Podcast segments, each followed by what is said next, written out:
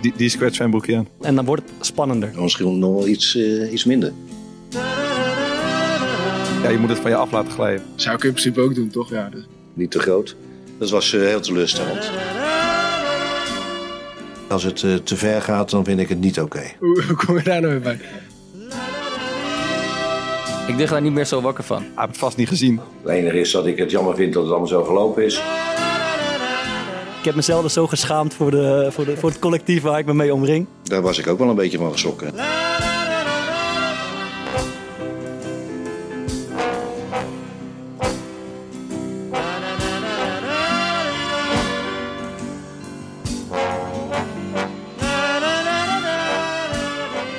Het Core Podcast effect is niet onopgemerkt gebleven. In Rotterdam-Zuid hebben ze inmiddels kennis gemaakt met de doelpunten van Guus Til. En na de lofzang van vorige week aarzelde de voetbalbond van Irak geen moment om Cor Pot als assistent-trainer in te lijven. Dus ook in Bagdad zullen ze binnenkort bezwijken onder de charme van Cor. Vandaag doen we iets anders. We gaan de diepte in met de man die meestal andere mensen de diepte instuurt. Met de stratege van Ajax en het Nederlands elftal, Deli Blind. Deli, welkom. Dankjewel, dankjewel. Eh, leuk dat je bent. Je bent eh, net terug uit Oostenrijk, als ik me niet vergis. Ja, dus dat eh, is zo'n eh voorbereiding, zo'n trainingskamp, iets waar jij van geniet. Nou, ik vind het wel altijd leuk om met het team op pad te zijn. Je groeit toch wat, eh, ja, wat meer naar elkaar toe. Eh, je leert ook wat nieuwe spelers zo het beter kennen.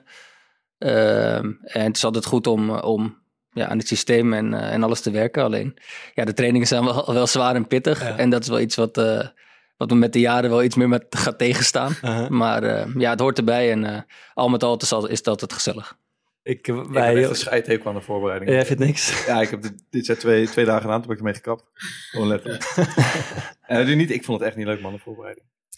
Ik, eh, ja, ik weet niet. Ik vind zo'n zo'n trainingskamp... ehm, ja, er zit ook wel een hoop gezellige momenten in eigenlijk. Het zijn ook een hoop loze uurtjes te doden. Maar Eh, trainingskamp vond ik niet eens zo'n probleem, maar ik vond gewoon die, ja, weet je wat was het, de week of zes of zeven en je speelt alleen maar oefenwedstrijden Ja. en je merkt heel erg, je snakt. ja, In het begin, iedereen vindt het leuk en dan na een week of zes is die basis bekend, is het ineens een stuk minder leuk. ja. Ik had er echt helemaal, eigenlijk helemaal niks mee. man. Wij, wij, eh, wij spelen de afgelopen trainingskampen voorbereiding eh, oneindig veel potjes Perudo. Ik ken dat spelletje met die dobbels en ik weet niet of je dit Hm. kennen. Ik vroeg me al, wat, wat doen jullie om de loze uurtjes te, te tackelen? Ehm, even dit trainingskamp. ehm, we spelen Avalon. Ik weet niet of je het kent. Een soort Ja, weerwolf. eh, Ach, ik zie- ik zie hem, ik oh, ja, een keer gedaan. Ja. Prachtig. Ja. Ja, dat is mooi. Maar dan moet je met een vrij grote groep spelen, ja, toch? met minimaal zeven ongeveer. Ze hebben wel, wel wat jongens die, eh, die meedoen. Maar er wordt ook... eh, moordred. ja, Mordred. Ja, ja, ja, Wie, eh, met wie speel je dat? Eh, ja, Davy Klaas is erbij. Tadic is er altijd wel bij. eh, Berghuis. Ehm even denken, Stekelenburg, Pasveer nu. Dus wel, wel een groepje. Wat is wel leuk. En uiteindelijk sluiten er steeds meer jongens aan. Ja, Ik vind, ja. het, vind het leuk om te zien. Maar er wordt ook, eh, ja, PlayStation wordt er, wordt er meegenomen, gespeeld. Ja. Mario Kart. ja, er zijn inderdaad heel wat loze uurtjes te vullen. Ja, ja, ja. Eh, dus eh, nee, dat komt altijd wel goed. Maar dat is een soort weerwolven. ja. Dat- Ja, het is ik- een soort weerwolf, Ik heb, volgens dat, mij. ik heb dat weerwolven één keer gespeeld op een soort illegale verjaardag van Bart Vriends. Dat was zo eh, vet. Ergens in de coronatijd in een eh, afgesloten huis in Zeeland met iets te veel mensen. Ja. En ja, we waren met een groep van 17 of zo dat aan het spelen. En Bart die presenteert zich natuurlijk altijd als heel erg progressief en best wel links georiënteerd. Maar er was één Marokkaan en één Turk. En Ja. de rest waren allemaal, zeg maar, witte gasten. Ja. En de eerste twee die waren weggestemd. Van weerwolven, Turk en Marokkaan. ik, ik zei, dat was, een, eh, dat was mijn verjaardag. Ik heb mezelf dus zo geschaamd voor, de, voor, de, voor het collectief waar ik me mee omring. Want inderdaad, dat is waar hij is trouwens eh Iranees en die andere jongen is Turks. Maar dat waren de eerste twee die ja, zonder enige reden werden weggestemd en in de hoek moesten gaan zitten. Dat was- ja, dat is waar. Dat is, ja, ik, eh, ik schaam me er nog steeds voor. Maar ehm eh, we willen het even over de, over de zomervakantie hebben. Want over het algemeen kan je de, zaten we te bedenken, de, de vakantie eh, van een voetballer wel een beetje uittekenen. Zeker de vakantie van een stervoetballer. Ehm, hoe, ziet jou, hoe zag jouw de vakantie eruit na, na het EK? Eh, ik ben eerst eh, ja, met mijn gezin, twee kinderen en mijn vrouw, naar Zuid-Frankrijk geweest. Ja. Een week. En ehm, toen ben ik eh, teruggekomen samen met Davy Klaas en zijn vriendin. Zijn we naar Ibiza gegaan, vier dagen. En Mhm. hebben de kids eh, bij de schoonouders gelaten. Goed plan. Dus dat was, eh, dat was lekker. En toen nog een paar dagen in Nederland geweest. En toen ben ik nog een klein weekje naar, eh, naar Spanje geweest met mijn gezin. Dus eh, Dat een beetje Ja, de... toch, weer, toch weer het ja. Ibiza wat jullie denken. ja, die konden we wel afvinken, Ja, maar maar- het kan erger, laten we eerlijk Ja, we waren dus aan het eind van vorig seizoen, zeg maar. We wilden een, een serie maken in aanloop naar het EK. Dus we hadden wat... eh, en Bart en ik gingen toevallig naar Italië. En Thomas had nog wel een gaatje om ook naar Italië te gaan. Dus we probeerden Stefan de te regelen. Heel klein gaatje. het, ja. Maar dan vond het geen gaatje. Maar, Eh, we probeerden Stefan de Vrij te regelen en eh, Martin de Roon die stond er wel voor open. Maar al die gasten gingen eigenlijk direct weg. Zeg maar, na Ja. de dag van... Ze speelden wordt op zondag laatste wedstrijd. De zondagavond waren ze al weg. Maar ja, Ricky Karsdorp die, die spande wel de kroon. Die ken ik nog dan van vroeger. En die zei... eh, ik zei, kan je dan misschien maandag opnemen? Want ze speelden volgens mij zondagavond de laate wedstrijd. Zei nee, maandag zit ik in Curaçao. Ging hij dan met volgens mij al zijn vrienden heen en, en zijn gezin. En dan vloog hij vanuit Curaçao door naar Miami met zijn vriendin alleen. En vanuit Miami vloog hij door naar Ibiza. En daar kwam dan zijn hele familie naartoe. Dat is wel ongeveer, Ja. dat, eh, daar heb je alles wel aan Ja. Curaçao, Miami, Ibiza. Dat zijn denk ik wel de... Maar het is wel zo dat je, ja, je wil zo snel mogelijk weg. Zeker Ja. na zo'n EK als het ja, uiteindelijk teleurstellend is, zeg Mm. maar. Je zit eigenlijk al bijna zes weken op elkaars lip. En ja, op het moment dat je vakantie ingaat, gaat ook gewoon de drie Ja. weken in. Het is niet Ja, zo dat jij- je had even drie, thuis, je had drie weken maar. Ja, uiteindelijk hadden we drie weken. Dus dat, dat is nog redelijk. En hoeveel wedstrijden heb je gespeeld ongeveer in het hele seizoen?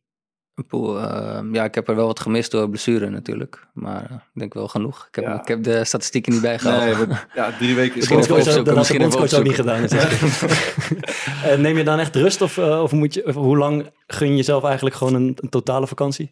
Nou, eigenlijk, ehm, ja, echt vakantie gun je misschien zelf een week. Ja. En dan ga je alweer een beetje opletten van, oké, ik moet misschien toch weer gaan lopen. Want ja, je ziet uiteindelijk, Wat is echt vakantie?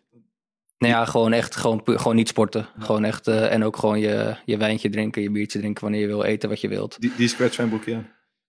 nee, dat niet, dat niet, dat niet. Daar, die, daar pas ik voor, daar pas ik voor. Maar, eh, Hoe kom je daar nou weer bij? Ja, gewoon, dat zie je toch Stereotype. altijd. Ja, je ziet altijd dat die gasten van Ibiza, bootje, die scratch fan broekje. nee, nee, nee, dat niet. Maar uiteindelijk na een weekje dan eh, ja, zie je eigenlijk dat de groep alweer gaat beginnen. Ja, En dan word je eigenlijk toch wel een soort van getriggerd om word je onrustig Ja, van. precies. Ja. En eh, niet te ver achter te lopen. Ja. Dus dan ga je toch alweer een beetje, een beetje opletten en een beetje opstarten. Iemand nog wat kwijt? Nou ja, één klein dingetje natuurlijk. Eh, eh, ik, zat, eh, ik luister niet zo vaak naar andere podcasts, maar ik, ik had deze week eh, Man, Man, Man, podcast. Ja, ik zat toevallig ook te luisteren. Jij zegt, die kutverhalen zijn besmettelijk.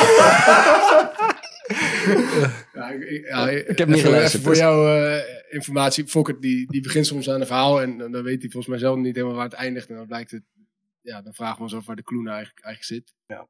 Dus ik zat Man, Man, de podcast te luisteren. En die hadden allemaal eh, luisteraars uitgenodigd. En eh ja, daar kwam dus Fokker zijn vriendin. eh, die, die, die, zat, die zat in de Ja. studio daar volgens mij. We dachten, wat een herkenbare stem. Geen goed Ja, luisterd blik. Lisa. Dus Lisa, dus zijn de vriendin van Maarten, die daar was uitgenodigd om een goed verhaal te vertellen. Ja, heb, je, heb jij die reacties van die gasten Ja. eh, nadat... Ja, eh, maar heb, het heb was- je die, heb je die paraat? Want, Ja, we hebben hem. Ja, het is met, eh, eerlijk is eerlijk, is met vlag en wimpel geslaagd. Ja. Dat eh, later die eh, host van de Mama Man podcast. De eh, lach dus er is, Giestil. dus er is in, in huis eh, Fokker iemand die dus wel goede verhalen kan hij Ah, kan dit- ervan dit- leren. Dit- kan, Dit ga ik een jaar lang horen. hij kan ervan leren. Ik moet er even bij zeggen, het was een nogal lang verhaal. Dus we hebben het halverwege een paar keer moeten doorspoelen om het een beetje compact te maken. Maar eh, daar gaan we. 2019. Ik eh, ging samen met eh, drie andere vriendinnen zijn wij op reis gegaan. En uiteindelijk eh, zijn wij naar de Filipijnen gegaan. En wat is er allemaal gebeurd op dat eiland? Nou, een mooi verhaal is dat wij, eh, wij gingen daaruit. Maar doordat er wat dingen op het eiland gebeurd waren, mocht je dus niet meer na 12 uur uit.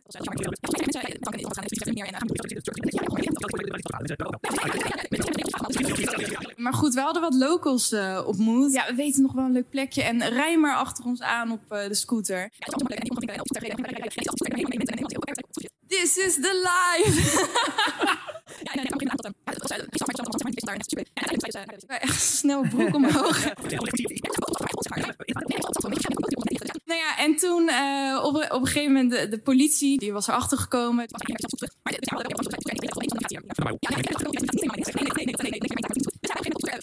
Ja, dan, dan, dan ben je gewoon de lul. Wat een goed Ja, verhaal. heerlijk verhaal, hè? goed, hè? Ja, heel goed. Ja, dankjewel. Jullie bedankt. Dankjewel. Applaus voor Ja. Lisa. Applaus voor. Lisa. Zo kan je dus ook reageren. Zo kan eh, wat een maar- heerlijk verhaal. Maar het bizarre is, dus we hadden vorige week dat ik, laat ik het akkefietje noemen, met mijn kutverhaal. En ik denk dan daarna toch wel van, weet je wat, ik heb jullie ook lopen zagen, dus waarschijnlijk ga ik hem nog wel een paar keer eh, over me heen krijgen. Maar ik ben er niet heel trots op. Maar zij, vindt, zij is er echt super trots op, hè? Ja, Dat was toch ook goed? Dat was ook Ah, goed het is verhaal. toch te lang, man. Nee, dus, Viel mee. ja, je hoort aan de reactie van die mannen, dit was gewoon, dit, dit was een Ja, zijn, het zijn ook, zijn ook radiomensen. Je kan daar geen slecht verhaal vertellen. Ja, was ik, jullie ik, stel, ik stel gewoon voor dat, dat, dat jij gewoon eh, op trainingskamp gaat bij, eh, bij Lisa. Dat, Ja, ik dat, denk dat dat- jou gewoon niet meer overkomt. Ik denk dat zij dat ook een goed plan vindt. Goed. Ja, leuk voorbereid. lekker, lekker gewerkt. Ik zie die Daily Blind kijken, wat ben ik nou voor? Wat zijn dit voor gekken? Laten we het, eh, laten we over voetbal hebben. Eh, over eh, de passing game. Het, iets wat, wat jou, eh, denk ik, misschien specifiek maakt als verdediger.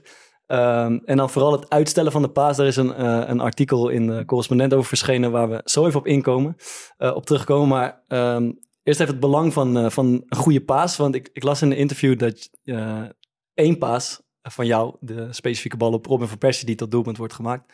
ehm, ja, jouw carrière een beetje heeft veranderd. Of zo zou je het toch kunnen zeggen? Ja, ik denk het wel. Ik denk dat eh, ja, dat toernooi, maar zeker die wedstrijd Ja. en eigenlijk die paas, die ja. Ja. ook nu eigenlijk elk eindtoernooi terug zal komen. Ehm, ja, dat heeft wel, denk ik, mijn, eh, mijn leven een beetje veranderd, ja. En ja, ik denk dat ik die wedstrijd eigenlijk, ja, bij, bij mij lukte bijna alles. Ja. Was, eh, was bizar. Ja. En dat hele toernooi zaten wel als Nederlands zelf in een flow. Ja, we hadden ook eh, een Arjen Robben die eh, een beetje in vorm was. Bizar, ja. Maar ehm, ja, ik denk wat ik zeg, die, die paas heeft wel eh, ja, mijn naam eh, wereldwijd bekendgemaakt, denk ik. Ge- Geloof je, even een vraag die zomaar in me opkomt, maar geloof je, dat was onder Louis Vergaal natuurlijk ook, die wordt nu waarschijnlijk ook weer eh bondscoach. Denk, je- denk je dat je, als je eenmaal zo'n succes hebt gehad en hij gaat weg, dat het dan, eh, dat het dan ook gewoon maar zomaar weer kan gaan gebeuren? Ja, dat zal moeten blijken, maar ik geloof daar wel in. Ik denk dat Van Gaal een trainer is die, eh, die heel goed weet wat hij wilt. Die, die dat heel goed en duidelijk over kan brengen. Ehm, en eigenlijk niks aan toeval overlaat. Ehm, dus ik denk dat als alle puzzelstukjes uiteindelijk in elkaar vallen, dat het uiteindelijk weer een succes kan worden. Zeker weten. Vond je eigenlijk de paas beter of de goal? Ja, de paas natuurlijk. maar hij komt hem lekker binnen. Hey, eh, wij zijn natuurlijk een beetje huistuin- en keukenspelers. eh, Sparta, Excelsior, AFC inmiddels. Werkloos. Eh, werkloos Ja, ja, zelfs. Eh, best maar eh, ja, Manchester United, dat is zoiets wat... eh, moet, bij, bij mij moet het heel raar gaan lopen, wil ik dat ooit nog bereiken. Bij jullie gaat het vre- vreselijk ook niet meer gebeuren. In het eh, me- mediateam of zoiets. Ehm, eh, kan, kan je vertellen wat het meest bijzondere was aan je tijd die, je- die je daar hebt gehad bij een van de grootste clubs van de wereld? Ehm, ja, het begint eigenlijk gewoon zodra je daar aankomt. Je komt voor het eerst kom je, kom je op het complex. En ik kwam daar voor het eerst, toen zaten ze te lunchen met z'n allen. En ja, dan zie je gewoon Rooney, Carrick, eh, ja, Mata, eh, echt eh, de grote spelers. Zie je daar zitten. En ja, dan besef je misschien nog niet helemaal dat je daar een deel van uitmaakt. Ja. En als je dan ze leert kennen gedurende de eerste weken, dan merk je dat ook gewoon allemaal super normale gasten zijn die je gewoon ontzettend goed opvangen. En ja, als je met ze op het veld staat, waar je eigenlijk normaal, ja, het klinkt cliché, maar met een videospelletje mee speelt. Ja, dan geeft dat wel een extra, extra kick. En ja, dan merk je pas echt de grootte van, eh, van de club als, als United. Maar ja, zo, spelers als Rooney, dat, ja, dat zijn, of Slatan in een, in een later stadium, dat zijn spelers waar je ja, natuurlijk naar uitkijkt om, om mee op het veld te staan. Heb je iemand specifiek die je echt is bijgebleven? Ehm, ja, ik, had, ik heb altijd heel erg opgekeken naar Michael Carrick. Ehm, ja, ook omdat hij ook een goede paser is. Mm. eh, en, en iets waar ik, ja, dacht ik veel van kon leren. En hij Was, stond- was dat ook zo? ja, was zeker ook zo. Hij stond altijd goed opgesteld. Ehm, hij is ook net als mij niet, eh, niet de allersnelste. Dus ze moesten altijd op, op die manier op de juiste positie staan. De ballen goed ontvangen, ballen goed verwerken. En ja, hij, kwam, hij kwam daarin nooit in de problemen. En op dat gebied heb ik zeker daar, daar veel van opgestoken. En in een latere fase kwam Schweinsteiger ook nog naar de club. Ehm, en dat was eigenlijk ook een, ja, een speler waar ik, waar ik wel tegenop keek. Als ik het goed herinner, in het begin speelde jij op dezelfde plek, denk ik, als, als Carrick daar. Ja, in het begin speelde ik op middenveld, mm. het eerste jaar. En toen eigenlijk het tweede seizoen, toen, kocht, uh, toen kochten ze Schweinsteiger. Mm. En op dat moment zag ik eigenlijk erbij wel hangen, want ja, dat was mijn positie. En ja, op dat moment uh, vond ik eerlijk gezegd Schweinsteiger wel een betere, betere speler dan ik. Mm. Uh, op die positie. Uh, dus ja, Van Gaal merkte dat aan me op bepaalde trainingen. En hij zag dat ik een beetje mijn kop liet hangen. En ja, op een gegeven moment zei hij tegen me, Deli, komt goed, ik ga je achterin zetten, centraal. Ja, het eerste wat ik dacht van ja, ik heb misschien niet echt het postuur om nou uh, in de Premier League als centrale verdediger te spelen. Maar hij, ja, toonde gelijk het vertrouwen in mij op die positie. En eigenlijk vanaf het begin heb ik die kans met beide handen aangegrepen. En ik dacht, ja, uh, misschien op middenveld is voor mij lastig, het tempo van de Premier League. Mm. En uh, ik heb daar ook heel goede wedstrijden gespeeld, maar achterin dacht ik, dit kan wel eens mijn positie gaan worden. En uh, daar is nu een plek vrij en daar moet ik dus voor gaan. En uiteindelijk heeft het uh, ontzettend goed uitgepakt. Kom je, want je zegt, eh, ik, heb niet het, eh, ik had niet het idee dat ik het postuur had van een centrale verdediger. Ben je daar ook mee in de problemen gekomen of valt het in de praktijk valt het eigenlijk mee? Nee, in de praktijk valt het heel erg mee. En waar, Eh, waar, waar wijd je dat dan aan? Ehm, ja, het is natuurlijk in Engeland word je al snel neergezet van ja, als centraal verder, hoe groot ben je, kan je goed koppen, eh, hoe breed ben je en hoe ver kan je de bal in de tribune schieten eigenlijk. Ja. Eh, daar word je eigenlijk gaat, wordt heel snel naar gekeken. Zeker door de Engelse analisten eigenlijk. Ja. En je krijgt al gelijk een stempel dus van je, ja, je bent niet groot of snel genoeg. Ja. En ja, Van Gaal had daar eigenlijk gelijk maling aan. Die zette me gewoon op die positie. Ik had Chris Smalling toen naast me. En, Die ja, is wel redelijk groot, hè? die is redelijk groot. Dus heel vaak gebeurde het ook in wedstrijden. Dat, dat als er een spits bij mij ging staan eh, en een lange bal. Dan wisselden we gewoon van, positie. Ging hij het duel aan en pak ik er gewoon rechtercentrale. En ja, dat waren allemaal trucjes waarmee het gewoon oploste. En ik moet ook zeggen, in Engeland waren ja, heel veel teams ook niet heel tactisch georiënteerd om mij dan vast te zetten in de opbouw. En Ja. eigenlijk kwam ik daar zo goed tot mijn recht. Ik kreeg de vrijheid ook om, om ja, te voetballen. En Ja. ja. het is ook zo dat ja, je moet ook niet verwachten van mij dat ik van elke spits een kopduel win. Dus ja, als je ja, dat gewoon ja, weet, dan kan je daarop instellen, zeg maar. Wat jij net zegt over die analisten. Ik zag dat eh Rio Ferdinand, die had iets eh, getweet over, eh die groot van dit, eh Varaan. Dat hij wel heel erg moest beseffen dat de Premier League dan een andere competitie is en dat hij moest gaan wennen aan die kopduels. Maar het blijkt dus gewoon dat eh, in de Premier League worden helemaal niet zoveel voorzetten gegeven. Relatief. Hmm. Maar denk je ook dat Misschien dat... wel lange ballen, toch? Ja, maar gewoon qua kopduels waar die aan moest gaan, dat bleek blijkbaar dat dat gemiddeld gewoon waar hij nu speelde, zeg maar, dat het meer was.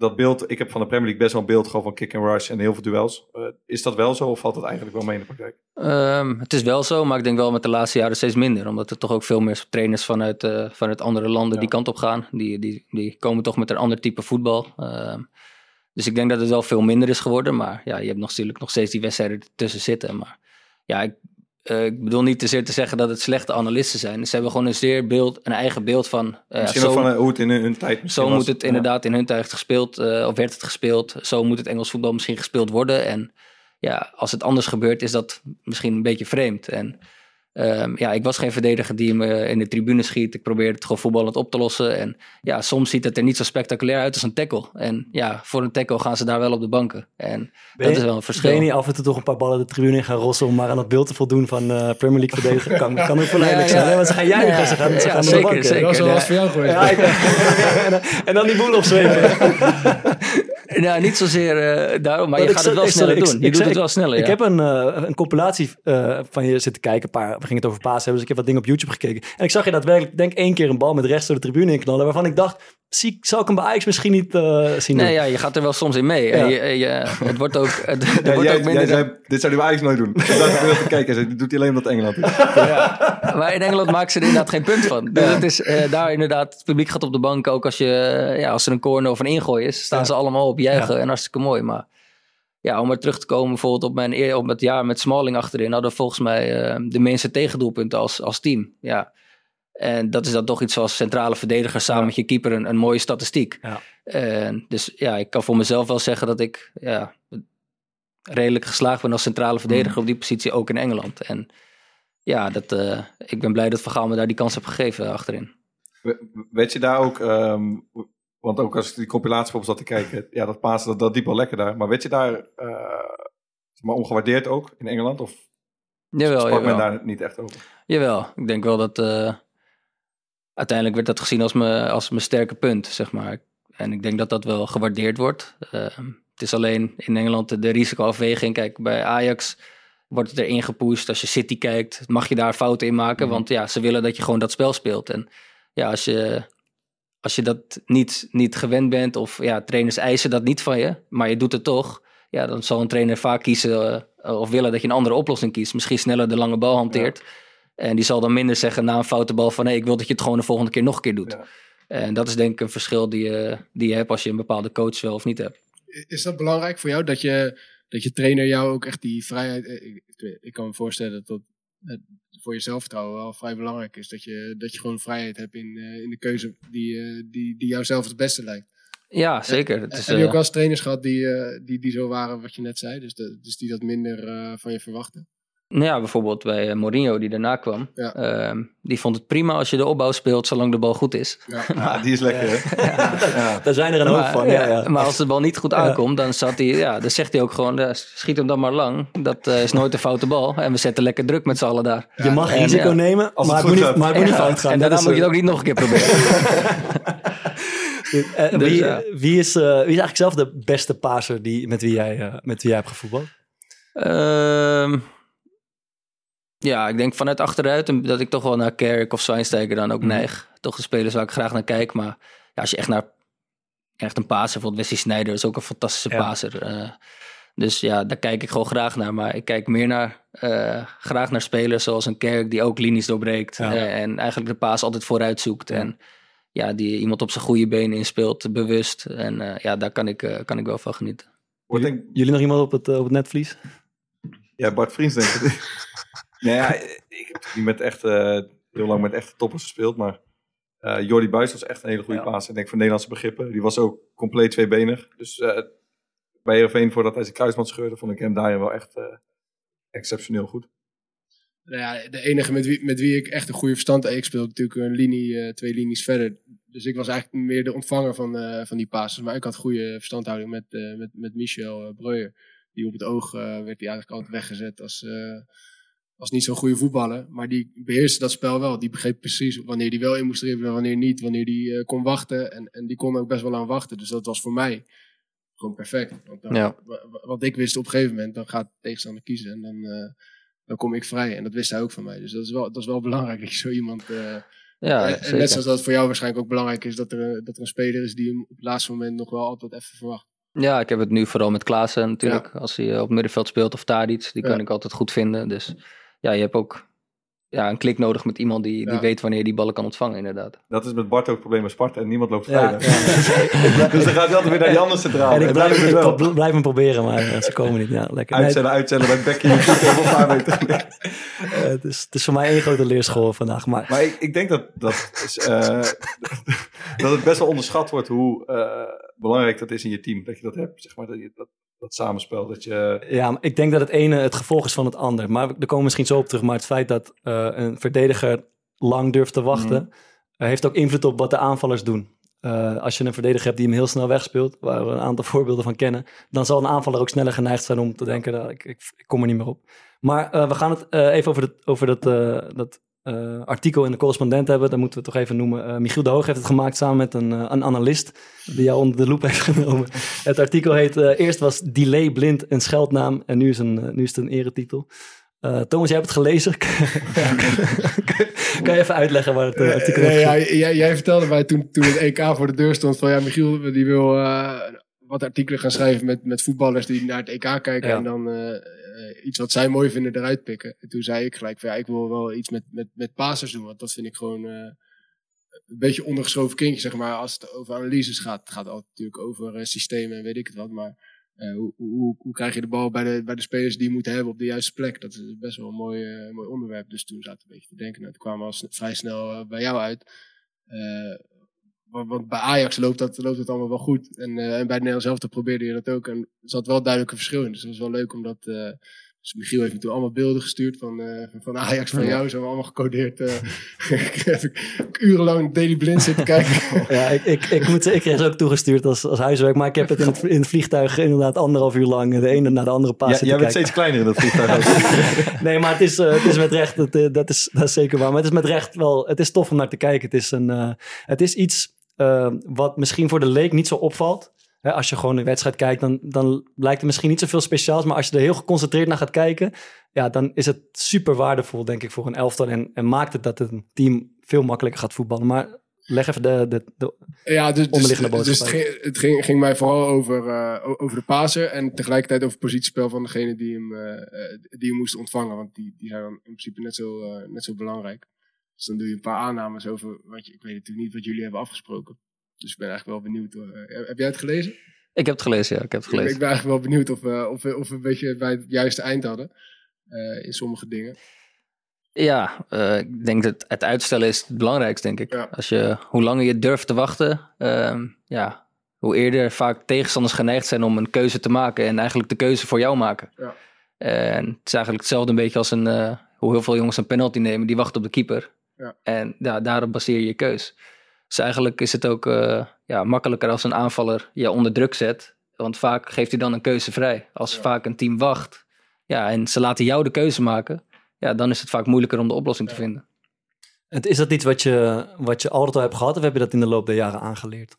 Nee, het is wel in de loop der jaren ja, verbeterd, zeg Mhm. maar. Het is wel, ik ben wel meer ermee bezig geweest de laatste jaren om, om, ja, om daar meer aandacht in te steken. Maar heb je dan iemand gehad die tegen jou zei van luister, ik denk als je het langer uitstelt dat het veel makkelijker wordt? Of is dat gewoon iets wat je zelf een aantal keer probeert en je ziet dat het dan heel succesvol is of dat het soort van erin, gewoon erin sluipt? Ja, voetbal verandert denk ik ook. Dus eh, to- toen ik doorkwam als jeugdspeler, toen was het eigenlijk vooral meer indribbelen en, eh, en een extra man creëren op middenveld. Terwijl het nu meer eh paas is en, en positiespel. Dat komt waarschijnlijk ook door de manier van, eh, van druk zetten van de tegenstander, denk ik. Dus, Ja. dus daar zal het misschien ook wel een beetje mee te maken dat is eigenlijk begonnen bij, bij mijn eerste periode bij Frank de Boer. Die, die begon eigenlijk met het durven uitstellen. En eh durven te wachten op, eh, op de juiste oplossing die uiteindelijk komt.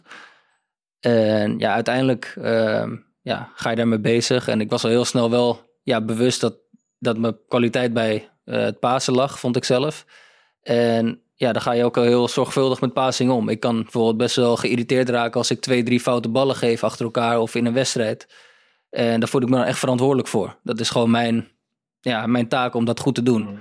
En ehm, ja, zo ben ik eigenlijk steeds ermee bezig geweest. En ja, dan ga je een beetje dingen ontdekken in positiespel, in wedstrijden. Ja, bijvoorbeeld waar je net over hebt, dat je ja, moet indribbelen of een man meer creëren. Dat is, ja, ik vind dat heel goed als je de ruimte hebt. Maar heel veel spelers dribbelen ook in en maken eigenlijk alleen maar de ruimte kleiner voor zichzelf. Want hoe meer jij indribbelt, hoe dichter je bij de spits komt, die misschien wel op staat te wachten. En uiteindelijk heb je veel minder ruimte. En als je uiteindelijk misschien een lokpaas speelt, wat we bijvoorbeeld eh, ja, bij Ajax ook vaak doen, of bij het Nederlands, vak, eh Nederlands zelf vaak met Frenkie. Wat, is, wat is een lokpaas? Ja, dat je bijvoorbeeld eh, net een middenvelder inspeelt, die kaatst hem en waardoor vaak tegenstanders geneigd zijn om ja, eigenlijk eruit uit de formatie te lopen en ja. druk te gaan zetten. En daardoor creëer je da- daarachter weer ruimte Ja. en dwingt eigenlijk een aanvaller jou om een keuze te maken. Mhm. En ja, als, als een aanvaller op mij druk zet, dan ja, je zelf als middenvelder maak je snel een driehoekje en je speelt iemand anders vrij. Dus het Ja, is vaak makkelijker als je... Het is vaak makkelijker als je op een hele, wordt gezet. geef een hele lokpaas. Ja. Maar die geven wel vaak heel veel korte paasjes, heel veel korte paasjes. Uiteindelijk de tegenstander uit informatie Ja. proberen te halen. En ja, ik denk dat je dan uiteindelijk moet op zoek gaat naar de, naar de gaatjes die vrijkomen op, op middenvelders die wachten op hun positie eigenlijk. Kan je ons even meenemen naar gewoon wat er in jouw hoofd gebeurt als je, maar, eh, je, jullie zijn heel vaak aan de bal, zowel bij het Nederlands elftal als bij Ajax. Eh, ik denk dat jij over het algemeen de speler bent die het meeste passes verzendt in een wedstrijd. Wat, eh, wat gebeurt er in je hoofd op het moment dat die bal aan jouw voet is? Eh, ik ben benieuwd, in hoeverre heb je, ben je aan het scannen van de omgeving? In hoeverre heb je al bedacht wat je wil gaan doen? En in hoeverre is het gewoon intuïtie? Kan je daar iets over zeggen?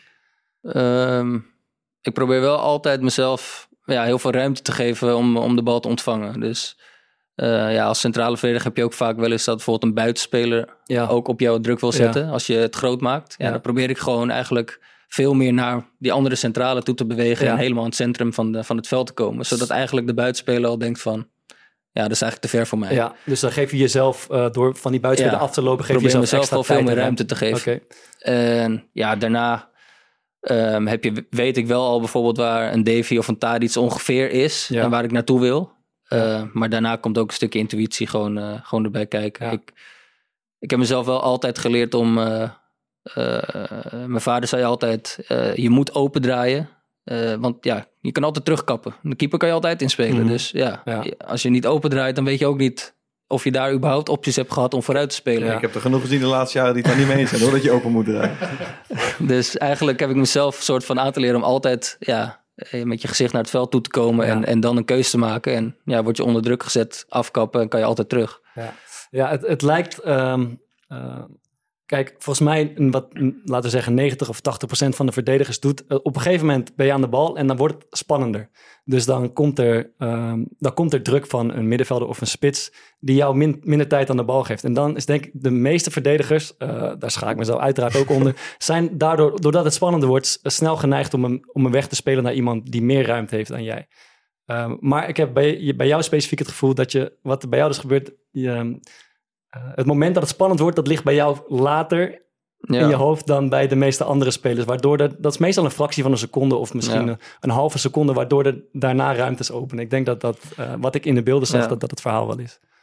Ja, ik, ik schiet hem ook wel eens lang. Ik raak ook wel eens in paniek en denk van ja, nu mag ik hem ook echt niet verliezen. Ja, Maar inderdaad, ik heb ook wel veel beelden gezien, eh, ja, eh, wat onder mijn neus werd gelegd. Van kijk, je hebt veel meer ruimte dan je eigenlijk denkt. Ja. Of veel meer tijd dan Ja. je eigenlijk denkt. Vaak, als iemand in je rug zegt, heb je vaak misschien nog ja, Ja. één, één seconde of zit hij nog twee meter van je vandaan. ja, En dan heb je misschien nog de tijd om, eh, om een andere keuze te maken. ja.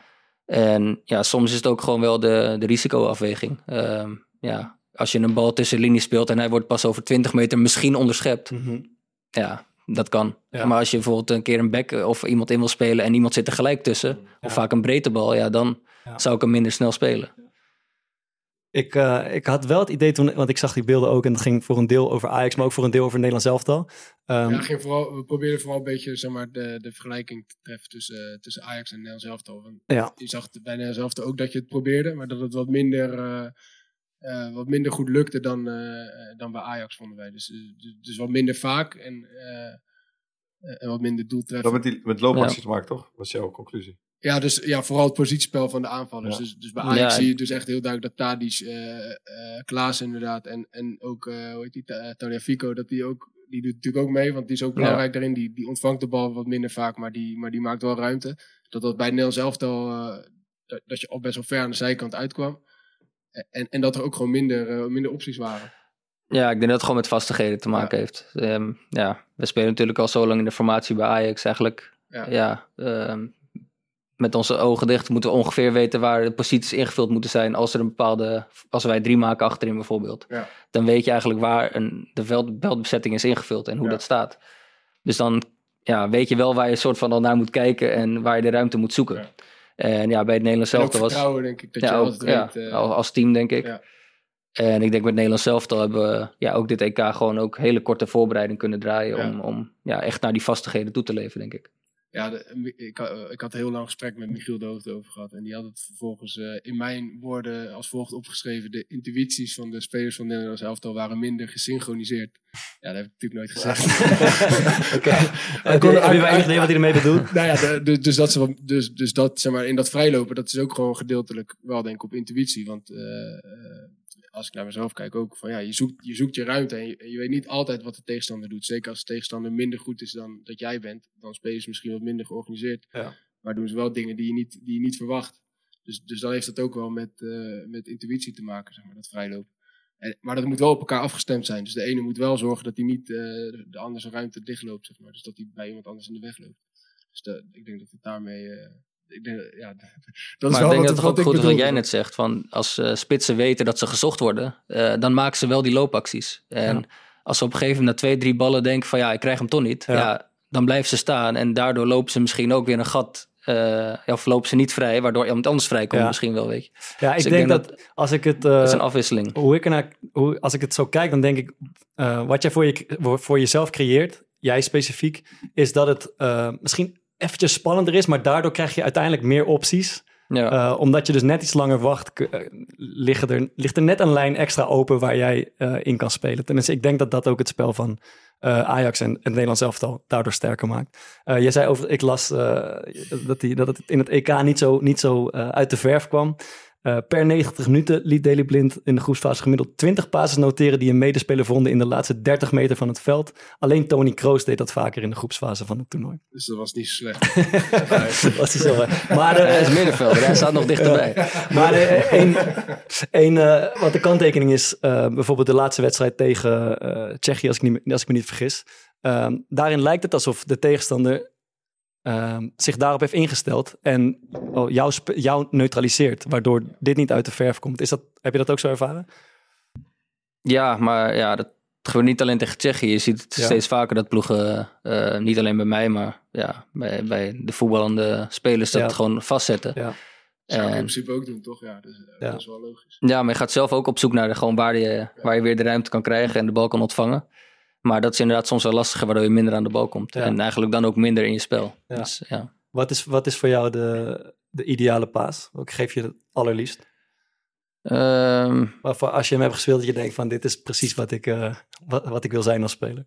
Nou, ik denk als ik hem ja, in de as krijg opendraaien... en dan iemand echt strak tussen de linies inspeel... of Laag, ja. ja. laag Ja. over de grond... of vanuit het midden over de grond tussen twee, drie man door bijvoorbeeld... En, Ja. eh, en uiteindelijk ook nog op het goede been bij iemand. Ja. Dat is natuurlijk eh, ja, het, het leukste vind ik eigenlijk, die, die uitdaging. En ik vind het ook leuk om soms als centrale... soms doe je net alsof je hem naar de back speelt... en dan speel je hem tussendoor. Ja. En daarna doe je het eigenlijk andersom, omdat je ziet dat hij je door heeft. En dat spelletje is gewoon leuk om te spelen, zoals Ja. met, eh, met een buitenspeler. Ja. Maar je zegt het is leuk. Ik vind het leuk. Je zegt het is leuk om te spelen alsof je dat op de PlayStation doet. Maar dit is wel. eh, Nee, ja, ik, er, ik kijken, speel- we- er, er zitten wel 50.000 man te kijken naar. En je speelt nou net op een, eh, in een linie waarin het eh, cruciaal kan zijn. Dat die bal wel goed is, toch? ja, tegen Macedonië bijvoorbeeld wilde ik hem naar de back spelen. En ja, had hij me door. En ja, toen moest... ja, dat is kut. Ja.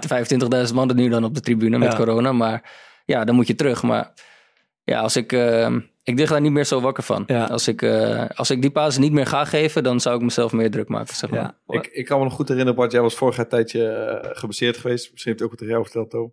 En hij speelde zijn eerste wedstrijd weer, dat was tegen, eh, tegen Ajax. En ik zat die wedstrijd te kijken en hij, had het niet. En het was gewoon na 25 minuten was hij helemaal leeg. En op een gegeven moment eh, sprak ik hem na de wedstrijd en toen zei hij van ja, ik was 20, 25 minuten helemaal kapot. En dan krijgt op een gegeven moment, merk jij zelf dat je even twee meter te ver naar buiten staat. En dat blind, of het was Martinez wat de bal, eh, zei hij achterin. Maar dan denk je, hij heeft het vast niet gezien. En dan nog niet naar binnen gaan, boem, lag die bal er al achter. Dus dan ging weer, was hij weer te Ja, laat bij dat, de is, eerste paal. eh, dat is, mensen vragen me wel eens, eh, ja, het is toch vet hè, tegen, tegen Feyenoord spelen of tegen Ajax spelen in de arena. Zeker En dan probeer ik uit te leggen dat het eigenlijk meestal niet heel vet is. eh, Om dit specifieke geval. Want er, er zijn momenten dat je, eh, dat is inderdaad waar, er zijn momenten dat je voelt als organisatie of als verdediging. Het klopt niet helemaal. Het staat nu net niet helemaal goed. Eigenlijk laat ik twee meter te Ja. veel liggen. En dat wordt tegen heel veel clubs eh, niet afgestraft. Maar uitgerekend tegen Ajax en Arena, dan zal je altijd eh, met dit soort spelers te maken hebben die precies voelen dat daar een, een, een zwakte in de defensie zit. Daar ligt ja, tering zo, moet ik weer eh, 30 Ja. meter terug.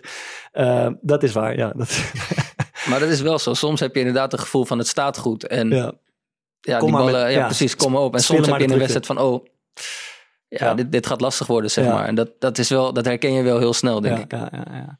Je, je, je zegt net van, ja, dat je ook verantwoordelijk voelt als het twee, drie keer fout gaat. Een bal achter, eh, achter elkaar die je inlevert bijvoorbeeld. Doet dat, doet dat iets met je? Nou, nu niet meer zo. Maar ja, in het begin wel. Eh echt in het begin van mijn carrière, als je een paar keer foute bal speelt, dan speel je toch al op safe. En dan ga je misschien een paar keer die bal achteruit spelen, waar je misschien wel vooruit kan spelen. Mhm. En ja, nu maak ik me er tijdens de wedstrijd niet meer zo druk om, maar ja, ik word er wel zagrijnig van, zeg maar. En thuis, eh, ja, als ik dan eh, bel ik mijn vader altijd even na de wedstrijd en dan, eh, dan hebben we het erover en dan zegt hij het ook, ja, drie keer slordig, dat of vier keer. En zegt hij, ja, oké, kan gebeuren. En ja, weet je, maar dan ben ik er zelf eigenlijk nog geïrriteerd over. Ja, Maar eigenlijk speelt dat niet meer door naar een volgende wedstrijd of, of naar een nieuwe training of zo. Dat of het, kan ik nu het gaat vooral om het volgende moment, denk ik. Dus, dus het gaat twee of drie keer fout. En Ja, nee, ook- in, in, heel veel in mijn geval ook, dan ben ik eerder geneigd om... eh, Nou, nog steeds. Als ik twee, niet- drie ballen fout speel Ja. achter elkaar, dan ga ik niet de derde ook nog spelen. Dan doe ik even een paar keer simpel en dan Ja. ga je dan weer op zoek naar een beetje vertrouwen om die bal wel te spelen Ja, ja, ja. natuurlijk. Dus zo gaat het altijd. Kun, kun je nog herinneren waar dat kantelpunt ergens zat, die carrière, dat je eh, dus daar niet meer echt door beïnvloed werd? Ehm, ja, dat was in, eh, eigenlijk in het begin bij Ajax. Op een gegeven moment zat ik er ook niet echt heel lekker in. Ik speelde goede wedstrijden met, met minder goede wedstrijden. Toen is er ook een periode geweest dat ik uitgefloten werd door het publiek. En ja, toen had ik het wel zwaar. Toen, eh, toen dacht ik wel van ja... Ik kwam toen terug van Groningen van na een heel goed jaar eigenlijk. Mm. Een half jaar.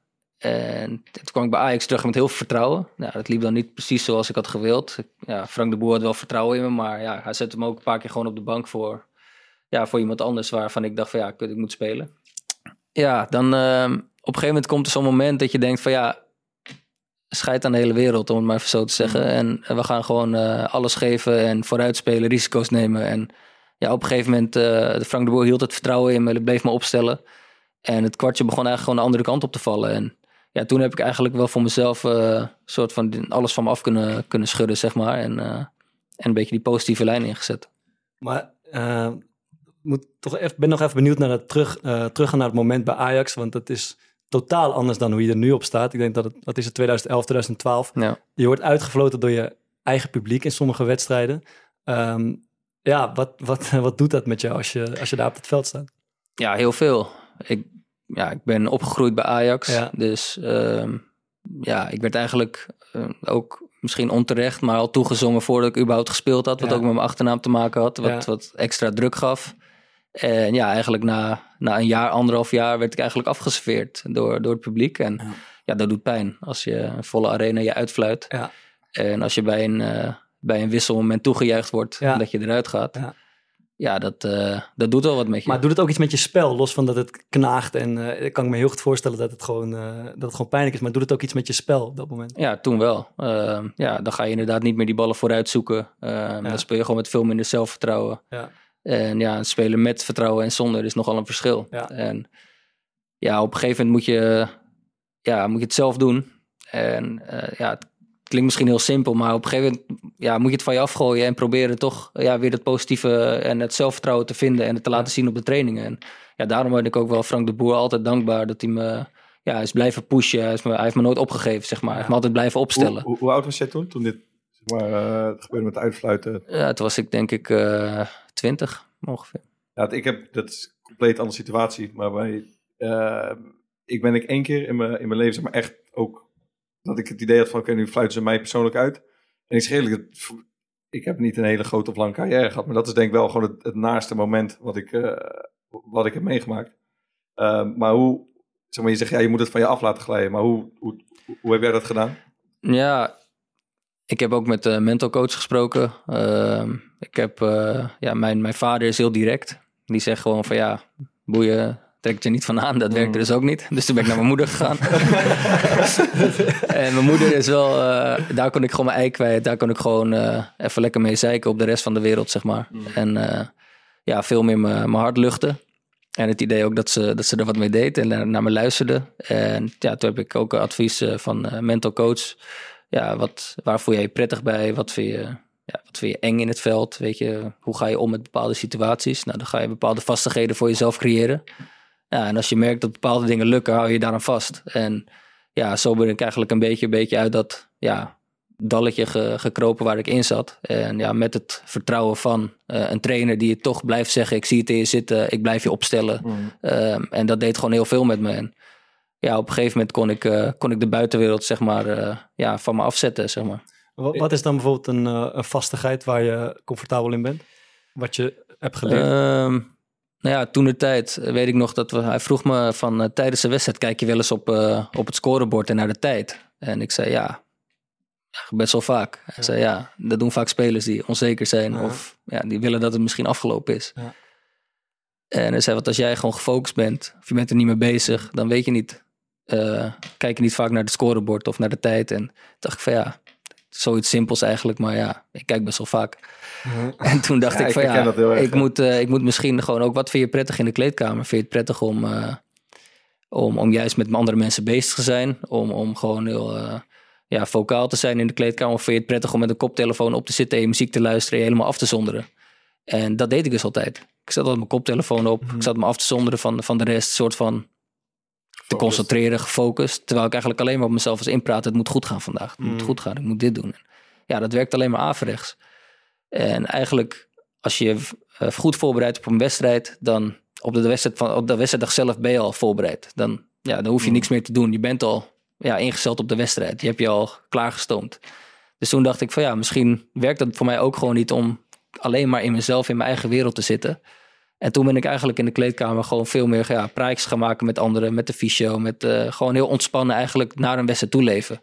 En ja, dat bracht me ja, veel meer vertrouwen eigenlijk naar een wedstrijd toe en veel minder wedstrijdspanning. Lukt dat dan gelijk of is het in, in het begin dan een beetje een soort van fake it till you make it? Dat je net doet of je ontspannen bent, terwijl je het eigenlijk niet bent? Nou ja, natuurlijk gaat het in het Ja. begin met stappen. Je hebt- ja, het gaat niet van, van, eh, van de een op andere Oh. moment dat je dat hebt. En ja, het is ook niet zo dat ik van een op ander moment alleen maar goede wedstrijden heb gespeeld.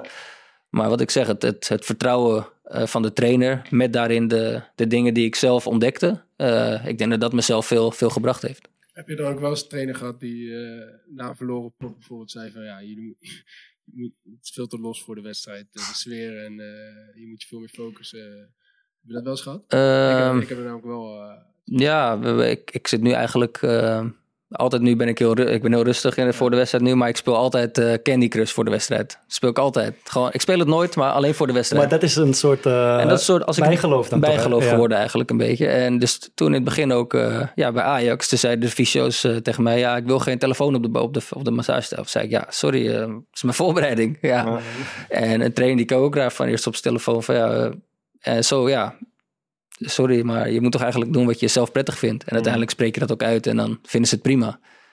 Maar ja, je hebt wel eens te maken met anderen die denken van... hé, hey, wat ben je nou aan het doen op je telefoon? En, Maar het is ook niet zo dat ik twee minuten voordat ik naar buiten ga... nog eh, berichtjes zit te sturen of zo, weet je. Dat is, eh, dat is wat anders. Ja, want je, nog even terug op wat je net zei. Want je, we sprak met die mentorcoach. In eerste instantie ging je eh, dingen ontdekken die je eng vond op het veld. Wat is daar bijvoorbeeld een, een voorbeeld van?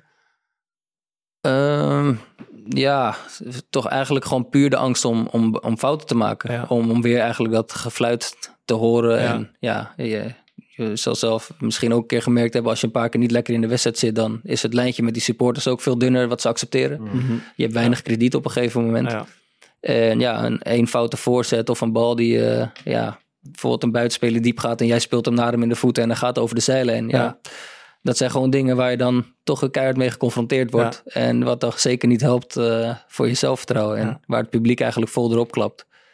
En er zijn toen wel momenten ook geweest dat ik ook... eh, ja, het klinkt misschien gek, maar we zaten dan voor de Champions League speelden bijvoorbeeld, moesten we in de line-up staan. En ik was helemaal zat eh, met die supporters op dat moment. En ik dacht van, ik klap ook niet meer voor jullie ook.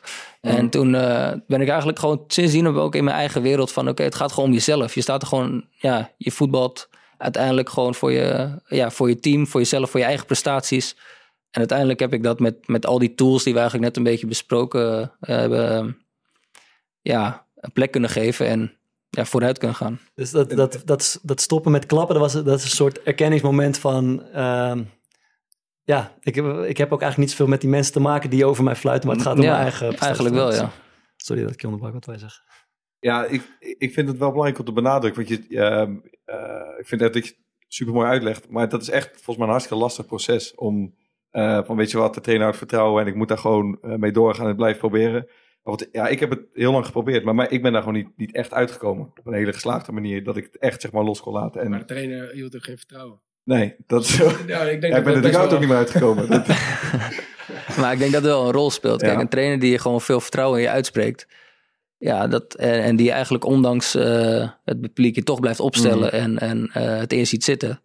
Ja, dat heeft me echt wel ontzettend veel geholpen. En Ik vind het wel, want voor mijn gevoel, vertrouwen moet toch uit jezelf komen? Althans, ja, maar dat is niet voor iedereen.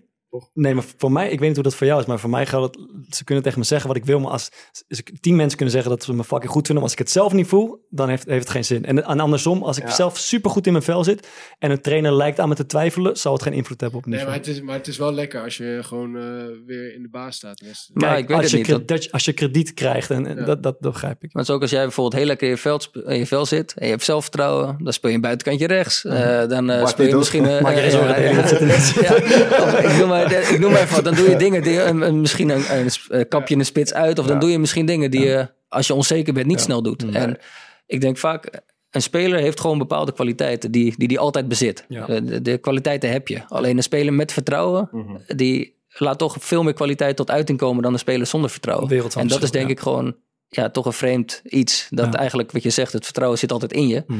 Maar toch op een bepaalde manier komt het ja, pas naar buiten als je het ook echt voelt, Ja. zeg maar. Eens, ja. Wil jij, wil jij nog iets leren eigenlijk? Over vertrouwen? Nee, of- nee ik bedoel, wil jij Ah. als, als voetballer nog, eh, nog een... ja, eh, ja, nog iets extra-. Ja. Eh, over Dan ga voetbal. ik, ga ik je eens even uitleggen. Hoofdsteden. nee, ik bedoel, wil jij, wil jij nog, eh, want je bent denk ik 31, 31, ja. 31. Wil jij nog, eh, is er nog iets in het voetbalspel waarvan je denkt, ah, hier kan ik nog wel een goede stap vooruit in zetten, ondanks mijn leeftijd? Ja, ik kan nog genoeg leren. We hadden het eh, net over ons trainer Ten Hag, zeg maar. Eh, ik vind het nog sneller bepaalde tactieken herkennen van een tegenstander Mhm. bijvoorbeeld. Om het zelf misschien ook ja, in een wedstrijd eh, ja, een keer om te kunnen zetten. Om een beslissing te kunnen maken. En Ja. Het lijkt me ook leuk om na het voetbal daarmee bezig te zijn. Om eh, ja, meer op tactisch gebied ook dat, eh, dat soort dingen allemaal op te steken. Mhm. En echt op, ja, op voetbalgebied blijf je jezelf natuurlijk nog ontwikkelen. Op het goed staan van posities, eh, verdedigend. Eh, het aanvallende spel. Je blijft jezelf natuurlijk op de training altijd proberen beter te maken. ik, zit, ik zit nu voor, even voor dan- naar dat eh, rubriekje. Ik zit, ik zat eh, even na te denken over, eh, over deze aflevering van tevoren. En toen bedacht ik ineens dat eh, onze vriend Roy Kortsmit. Die had, nog, eh, die had nog een mooie anekdote. die heeft hij denk ik wel tien keer verteld aan de lunchtafel bij Sparta. Dat hij, eh, hij was volgens mij één keer of zo, of twee keer uitgenodigd voor Nederlands elftal onder 23 zo, of onder 19. Toen zei hij van ja, toen zat ik daar en, eh, en toen kwam er al gelijk. Hij zegt, ik was helemaal alleen, ik, had, ik kende niemand. En, toen zei hij, ja, en, en gelijk de, in de eerste minuut komt er iemand naar me toe die zegt, hey, wil, je, wil je ruilen van kamer? En hij zei, ja, ik heb het gewoon gedaan. En, toen kwam ik met uh, Daily Blind op de kamer. hij zegt, heel het weekend geen woord met elkaar gewisseld. kan je nog? Even factcheck. Kan je nog Ik kan- oh, nee. nee ja. Weinig indruk gemaakt, denk ik. Dat is toch mooi. Easy Toys even doen.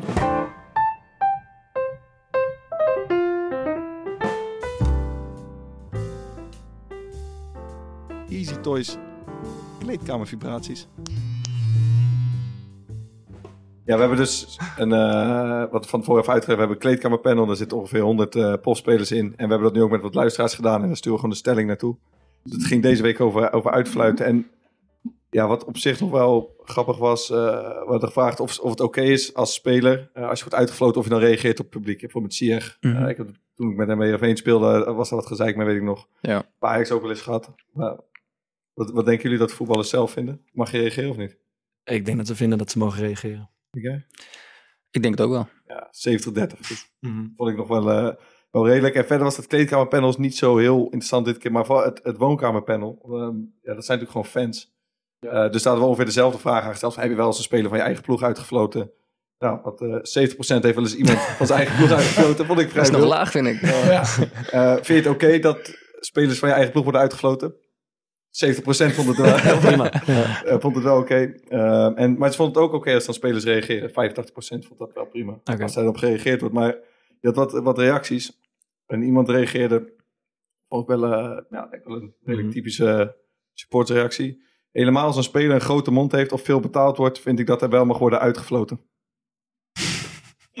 Dus, eh, wel duidelijk. En de ander was objectief en van een afstandje vind ik het eigenlijk niet oké om individuele spelers uit te fluiten. Je bereikt er vrij weinig mee, maar sommige spelers maken het je wel erg lastig. En zodra ik door de poorten van het stadion kom, gaan er ook nog eens automatisch 15 punten van mijn IQ af. En met mij duizenden anderen.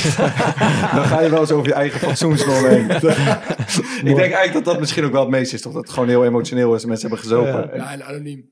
En het is anoniem. Ja. Nee, kijk, je mag best eens fluiten, vind ik. Maar het is anders als je, of je het één keer eh, doet in een bepaalde wedstrijd. Of Ja. het komt wekelijks terug. Ja, en dat, dat is wel, eh, gigantisch dat is wel een verschil, vind ik. Ik vind het, eh, ja, het, het stomme aan het fluiten is dat je, het, het heeft geen enkel doel. Ik bedoel, Nee. Het gemeenschappelijke doel wat je hebt is dat het beter gaat Ja. met die specifieke speler of met je team. Maar fluiten werkt, Het is niet constructief, het, het heeft nog nooit iemand beter gemaakt. Ja. Let, het gaat alleen maar slechter. Maar er waren ook best veel reacties dat mensen ja, ik ben er in principe tegen.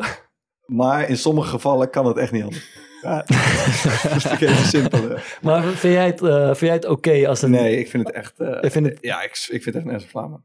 Maar ik vind het... eh, kijk, als het naar richting de tegenstander is... en eh, bijvoorbeeld in de Kuip had je dan... Ja, je hebt het met Ajax helemaal meegemaakt. Als het veld komt en er is zo'n orkaan van, van fluitende mensen. Dat is heel tof. Dat is ook mooi, toch? Ja, dat ja, voor je dat- tegenstander is waanzinnig, maar het gaat natuurlijk om Nee, met je eigen Ja, ik, ik snap daar echt helemaal niks van. Ja. Precies wat Ik je het Je, je, eh, je wilt je onvrede uiten. Nou, dat, eh, daar kan ik helemaal mee. Maar Ja. je wilt toch altijd dat je ploeg, zeg maar, het beter gaat doen. Of dat het iets beter gaat. Maar ik heb niet het idee dat er ooit iemand is beter is gaan spelen omdat hij uitgefloten werd. Slaat dan, ja, die zal nooit uitgefloten zijn, maar dat lijkt me iemand die er alleen maar beter van wordt.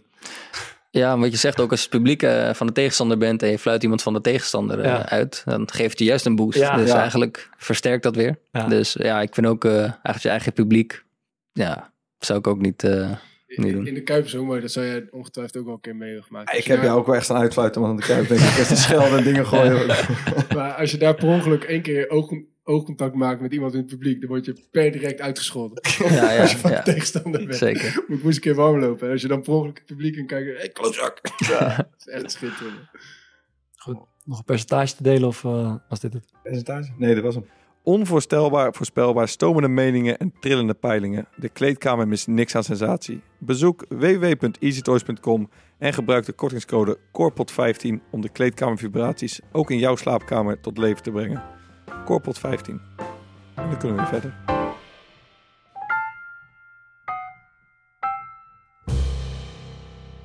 Eh we hebben een paar, twee of drie weken geleden in onze podcast. eh, we, we halen vaak een interviewtje aan van een, eh, van een sporter of iets anders. Hm. En we hebben het interview van jou tijdens het, tijdens het EK even aangestipt. omdat het mooi en oprecht was, vonden wij. Maar ja, wat, ik er ook, wat ik er bijzonder aan vond, gaat over het geval van, van Christian Eriksen.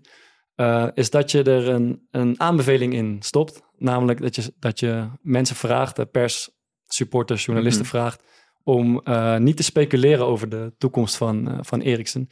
Ongetwijfeld met, met je eigen verhaal eh, in je achterhoofd. Ja. Waarom vond je dat belangrijk om te benadrukken? Ehm, ja, eigenlijk een beetje ook aangeeft wat ik ja, zelf ook het een en ander meegemaakt in die, Ja. in die richting. hartproblemen. En ja, ik weet nog toen, toen ik eigenlijk, het was net gebeurd.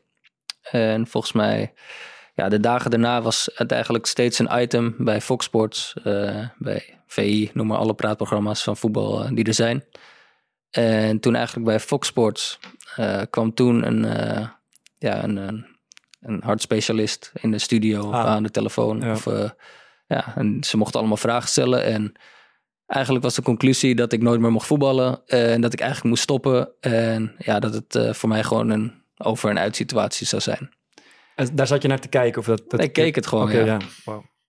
En ja, dan beseffen hun niet wat het met mij doet misschien. Ja. Ja. ik ben, vind ik zelf redelijk mentaal sterk. Ja. Het triggerde mij alleen maar om te laten zien van... luister, wacht maar hoe snel ik terug ben. Mhm. Eh, maar ze beseffen ook niet dat... ehm, hoeveel andere clubs kijken ernaar die, waar jij misschien nog ooit een stap wil maken. Ehm, hoeveel clubs of spelers van jouw teamgenoten die denken van... oh, eh, het is klaar met die jongen. Ja. Of eh, we moeten misschien als club op zoek naar iemand anders. Of, ehm, ja, en uiteindelijk, wat doet het met mij? Waar ze over na moeten denken. Eh, wat doen ze met mijn carrière en als persoon? En ik denk dat ze daar gewoon heel voorzichtig mee moeten zijn. Ja. Ik denk dat ze zo'n arts die, die daar in de studio komt, die zal ongetwijfeld heel veel weten over, over hartsituaties. Maar hij weet niet mijn dossier. Hij kan dus ook niet weten wat er precies met mij aan de hand was. En ja, of ik wel überhaupt wel niet eh, zou kunnen voetballen. Ja. Of sporten überhaupt. Ja. En ja, dan vind ik het eh, ja, frappant eigenlijk dat zo'n iemand die eigenlijk ja, vrij hoogbegaafd is, denk Ja, ik, ja, eh, ja, ja. zulke beslissingen maakt om dat soort dingen op tv uit te roepen. En Ja. ja, ook nog is het eigenlijk de journalisten daar, of de analisten daar zo vol op ingaan. Ja. En daar heb ik me eigenlijk ook aan gestoord. Ja, dus het zijn vooral, het probleem vooral dat het eigenlijk wel autoriteit is op dat gebied. Dus op het moment dat hij zoiets zegt, dan... het Mensen nemen dat voor waar. Ja, ja, tenminste, als ik zoiets zie en ik zie een cardioloog zoiets Hm. zeggen, dan denk je ook van, ja, hij, weet wel waar hij het over heeft, denk je dan. Ja, precies. Maar ze weten inderdaad mijn dossier niet. En dan krijg ik een beetje altijd het gevoel van eh, bij de analisten of journalisten, of die dan zo snel mogelijk, ja, wie is het eerste? Wie gaat het Ja, eerst naar buiten ja, brengen? ja. En, en daar stoor ik maar. Wie komt eigenlijk met feiten?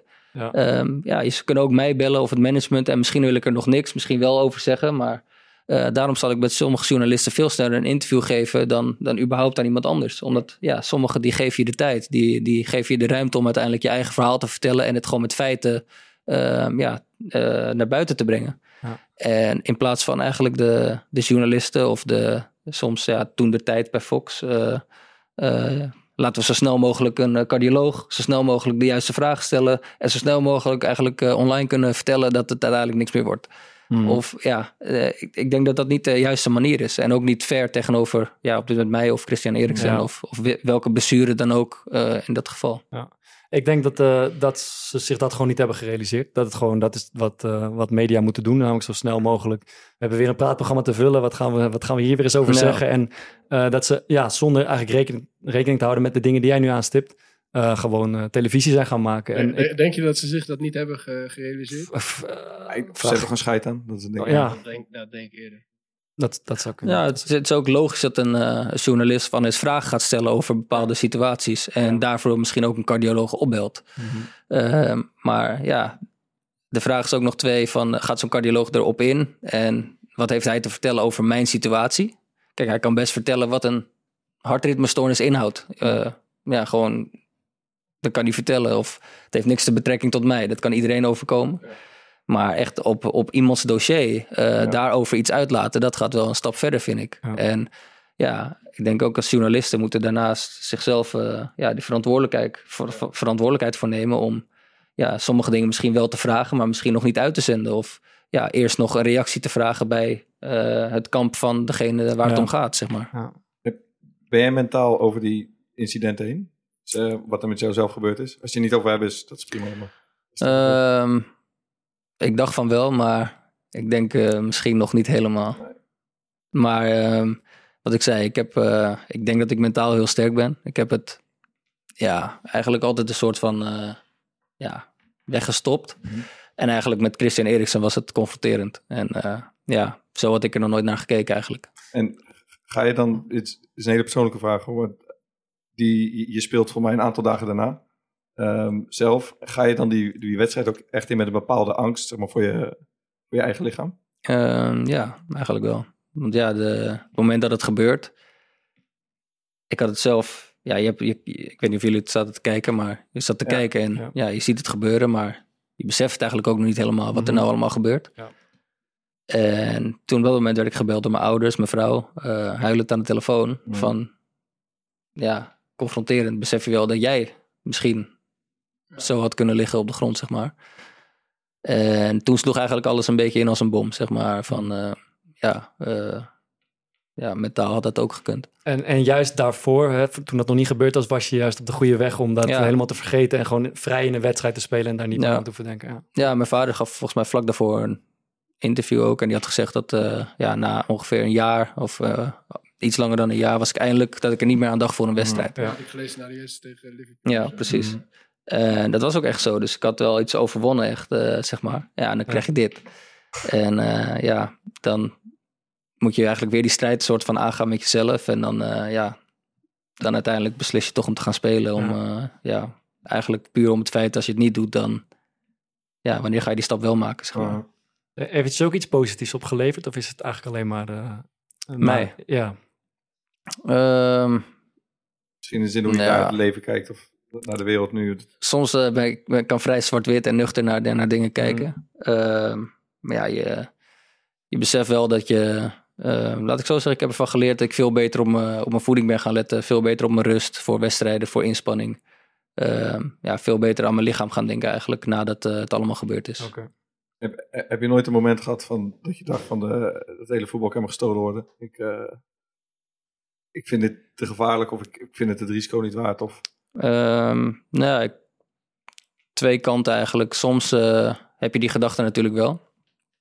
Maar eigenlijk was het moment dat de dokter of de arts tegen mij zeiden... je mag weer gaan sporten, je bent veilig. Ehm, dat was voor mij eigenlijk het allerbelangrijkste. Mm. En toen ging bij mij ook gewoon de knop om van oké, dan wil ik zo snel mogelijk. En dan ga ik gewoon gelijk het veld op en gelijk die grenzen weer opzoeken, want het kan, ze geven me die vrijheid. Mhm. En als mensen dan tegen mij zeiden van, eh, ja, Daily, waarom, eh, ja, je hebt het goed thuis, je hebt een mooi gezin. eh, misschien voor het financiële, ja, hoef je het niet te doen. Waarom stop je er niet lekker mee? Ehm, ja, dat zijn eigenlijk punten waar ik me eigenlijk aan irriteerde. Want Mhm. ehm, kijk, ik heb laatst ook een gesprek gehad met mijn, mijn vrouw en mijn vader hierover van... Kijk, voetbal is, is voor iedereen misschien een bijzaak. Maar voor ja, jullie als voetballers is het hoofdzaak. Mhm. En op dat moment is dit nu, voetbal is hoofdzaak in mijn leven. En dat ben ik nog niet bereid om op te geven, zeg maar, als het niet hoeft. Kijk, als de artsen tegen mij zeggen, het is helemaal niet veilig. En je, je mag gewoon niet meer, omdat de kans groot is dat het nog een keer gebeurt. Of omdat je misschien niet meer opstaat. Ja, dan doe je niet meer, dan stop je Ja. natuurlijk. Maar als ik die vrijheid heb, dan, eh, en de artsen zetten alles op groen. Ja, dan vind ik ook dat ik nog het spel nog te leuk vind om al te zeggen, ik stop ermee, zeg maar. Ja, het zegt veel denk ik over de passie die je hebt voor... eh, En daarom, eh, ja, ik begrijp heel goed dat mensen het zeggen, maar eigenlijk triggert me juist meer om Mhm, juist te gaan spelen, zeg maar. In plaats van, misschien zou ik zelf wel denken van ik stop ermee, Mhm. maar misschien triggert me juist van nee, laat, wacht, Mhm. ik ga juist spelen. Ja. maar. En dat is misschien weer ook een beetje een raar, rare gedachte, Nou ja, maar zo ja, zo zat het wel soms in elkaar. is misschien toch even goed om, om aan te stippen. Want het kan voor mensen die eh, Sparta op de voet volgen een beetje gek zijn als we hier nu niks over zeggen. Ja. Eh, Maar ik zag dat ja, je ging de, de minuut 40 af eh, zaterdag. Ja, het is, het is natuurlijk een beetje raar om het eh, in dit licht eh, te vertellen. Maar eh, ja, ik had wel een oefenwedstrijd afgelopen eh, zaterdag tegen, Excel, tegen Excelsior. Ehm, en eh, ik, ik, heb, ik heb er wat problemen met mijn hart, hè, voor mijn gevoel. De laatste, nou, eigenlijk een half jaar geleden is dat een aantal keer gebeurd. Twee keer op een training, schouders opgehaald. Ik dacht, niks aan de hand. En een derde keer in een oefenwedstrijd. En toen, toen het drie keer in twee maanden gebeurde of zo, dacht ik, eh, ik ga toch eens even, ik ga toch eens even aan, de, aan de bel trekken. Dus ik heb een heel onderzoek gedaan met de cardioloog. En hebben filmpjes, twee dagen met zo'n kastje gelopen en alles. En er was eh, duidelijk dat daar biologisch niks aan de hand was. Althans, dat, er, dat ik geen risico hoefde, extra risico liep of zo. En dat was, dat was fijn. Dus eh, eigenlijk sinds januari helemaal geen last meer van gehad. Totaal uit mijn hoofd. En toen was afgelopen zaterdag die oefenwedstrijd tegen Excelsior. En ik krijg na een minuut of dertig weer precies dezelfde klacht eigenlijk. Dat is een torenhoge hartslag. Ehm, wat normaal kan zijn in een wedstrijd, maar die niet meer wegtrekt. Dus, dus die blijft hoog, eh, ondanks even een rustmomentje. En het gevolg is, uh, longen lopen vol, druk op borst. En alle energie stroomt eigenlijk uit mijn lichaam. En ik probeerde dan tot de, tot de rust te rekken. Ehm, maar dat, dat ging niet. Dus uh, ja, was, ik was er eigenlijk heel nonchalant over een, een, een, lange tijd. Maar nu, nu dit is de eerste keer. Ik ben niet. Ik stap helemaal niet snel uit een wedstrijd als er, iets, als er iets vervelends aan de hand is of zo. Maar dit was de eerste keer dat ik dacht. Kut, dat, uh, ja, dat stelt toch niet helemaal gerust. Uh, dus ik weet verder niet. Ik, ik vind het een beetje apart om te zeggen in het licht van wat jij en, en, uh, en mensen om jou heen hebben meegemaakt. maar dat, ja, het is wel iets waar je het liefst geen gezeik mee wil. En wat je het liefst tot de bodem wil uitpluizen. En waar je ook lange tijd nonchalant mee om kan gaan. Maar op een gegeven moment op een punt komt van... ja, ik wil het toch wel even uitzoeken wat er aan de hand is. Dus dat, dat, dat, zal mij niet remmen de komende tijd om te spelen en te trainen. Maar ik ga op de achtergrond wel ja, een, een onderzoek doen om, om te kijken of daar, iets, uh, of daar iets aan te doen is en of er iets aan de hand is. Maar het is ook logisch, het is natuurlijk niet uh, je hamstring waar het om gaat. Ja, het gaat, uh... nou ja dat, dat, ik zei precies dat tegen jou. Want je, jij hebt heel erg de neiging om dingen een beetje te downplayen. Ja. Ik, zei, ik zei precies dat. Het is niet alsof je even drie keer in twee weken kramp in je kuit hebt. Dat je denkt van, nee. laat het eens gaan. Dus, nee, ik heb ja, de, ook bij United ook al onderzoeken gehad en zo. En daar was Ja. ook helemaal niks van gevonden. Ja, En uiteindelijk ga je ook weer gewoon doorspelen, Ja. zolang je je goed voelt. En ja, als jij nu de komende drie, vier wedstrijden of, of hopelijk vaker geen last hebt, Ja. dan denk je ook van, ah, oké, het, is, het is weg. En dan hou je er eigenlijk ook geen rekening mee. ja, ja, maar het, En, ja, ja. dat is waar. Maar Het kutte eraan is als, als het een soort repeterend verhaal is, als het een terugkerend verhaal is, ja, dan, dan gaat het je zo belemmeren in je, eh, sowieso in je sport, maar misschien ook in je eh, vertrouwen over, over je eigen lijf. Ja. Ehm, ja dat, dat wil je gewoon voorkomen. Dus eh, ja, was even, was even vervelend, maar ik, eh, ik, ik hoop dat het, dat het de betere kant op gaat. Ja, ze kunnen genoeg tegenwoordig, dus Ik, eh, geen zorgen. ik heb je nummer dus. geen ik. zorgen. Goed, eh, iets, lu- eh, ja, iets luchtigers om, om mee af te sluiten. Dat doen we elke week eh, de aanraders van de week. Eh, en we, we, Thomas had in de eerste... normaal doen we... ik doe vaak boeken. Ga maar- nou weer, ga, ga Ja, nou ja. weer. Ja, joh. Dus Thomas die doet gewoon de eerste aflevering. Zegt alleen Barcelona stad. Maar nu krijgen we gewoon allemaal foto's doorgestuurd van mensen die in Barça zijn. Dat- Leuke aanrader. Dat is gewoon een goede tip. Ja, dat is een goed tippie. Sorry Bart, ga verder spelen. nee, ja, ik, eh, ik- we hebben jou ook gevraagd, Deli, om, eh, om iets te delen daarover. Eh, ik ben benieuwd wat je, wat je hebt bedacht. Eh, nou, heel veel boeken lees ik niet. Ja, biografieën een beetje, Ja. dat soort dingen. Ehm, ja, muziek. Eh, ik luister graag naar de script. Eh, If You Could See Me Now vind ik bijvoorbeeld echt een eh, mooi nummer. Ehm, verder kijk ik veel series, films. Suits bijvoorbeeld. Of eh, ja, Casa de Papel van de laatste tijd. Ja. Verder, ehm, wat voor aanraders wil je nog meer weten? Er zijn wel een hele hoop aan. Ik doe, we gaan eruit met een liedje en Nou, dat gaat oké. er eentje van eh, de script worden. Eh, maar eh, eerst eh, maken wij het rondje af. Oké. Ja, ik... eh, Ik, vind- ik zie alweer, er komt weer iets raars. Ik zie weer in je hoofd dat er iets raars Hij gaat het ter plekke bedenken. eh, er komt helemaal niks raars. Berlijn, Nee. een mooie stad. Burger Haamstede. Bu- burgerlijk Amsterdam. Nee, ik, ja, ik, heb, ik heb toch de afgelopen weken de, de Arctic Monkeys eh, weer een beetje eh, herontdekt. Dus ja, die, die wil ik dan natuurlijk ook weer eh, gaan aanraden. Eh, hun eerste album vooral. dat, die, die, die zanger van Monkeys, Alex Turner, die, was een beetje, die is een beetje mijn leeftijd. Dus die was een jaartje of, of 18 toen hij dat eerste album schreef. En het gaat alleen maar over naar clubs gaan, eruit gegooid worden. Prille relaties die, of, of meisjes die we niet zien staan. Allemaal zulke soort dingen. Autobiografisch voor jou, eh, luistert het. Ja, voor, dat was wel echt eh, Oh. inderdaad eh, voor, voor mij op dat moment heel, ook autobiografisch inderdaad. Ja, whatever people say that I am, that's what I'm not. En zo heet het album van de Arctic Monkeys, dus die wil ik, die wil ik aanraden. Dat mag. Ja, ik heb natuurlijk vorige week heb ik eh, Harry Moelis aangeraden. En dat werd me niet echt in dank afgenomen. Dat was eh, ongeveer duizend pagina's. Dat- ik denk, weet je wat, ik wil toch weer iets met een boek doen. eh, maar ik wil de mensen wat tegemoet komen. En er is tegenwoordig een, een trend gaande dat veel klassieke boeken en ook gewoon goede boeken, nieuwe boeken, die worden dan eh, ook gemaakt als graphic novel. Dus het is gewoon een, een mooi soort luxe stripboek. En het leest wat makkelijker, maar dan krijg je wel het verhaal mee. Ja. Dus ik heb bijvoorbeeld eh, Sapiens van eh, Harari, is de eentje die ik heb. De Max Havelaar is uitgebracht tijdens terug. En ik zag nu van de week was ik in Donner en hebben ze 1984 van George Orwell. Mhm. Ehm, ook favoriet van de coronawappies deze tijden, dat boek. Dus de graphic novels is mijn aanrader. Lekker. Deze week. Eh, ik wil mensen aanraden om naar andere tijden sport te kijken. Thomas, jij moet het zeker kijken. Royston Drenthe speelt daar een, eh, een hoofdrol in afgelopen week. Ik, eh, ik heb het vorige week gekeken en, en gek genoeg werd het gisteravond weer uitgezonden. Ik heb eigenlijk gewoon nog een keer gekeken als precies dezelfde aflevering. Maar ze, ze, ze interviewen Royston waar hij nu zit in, Murcia.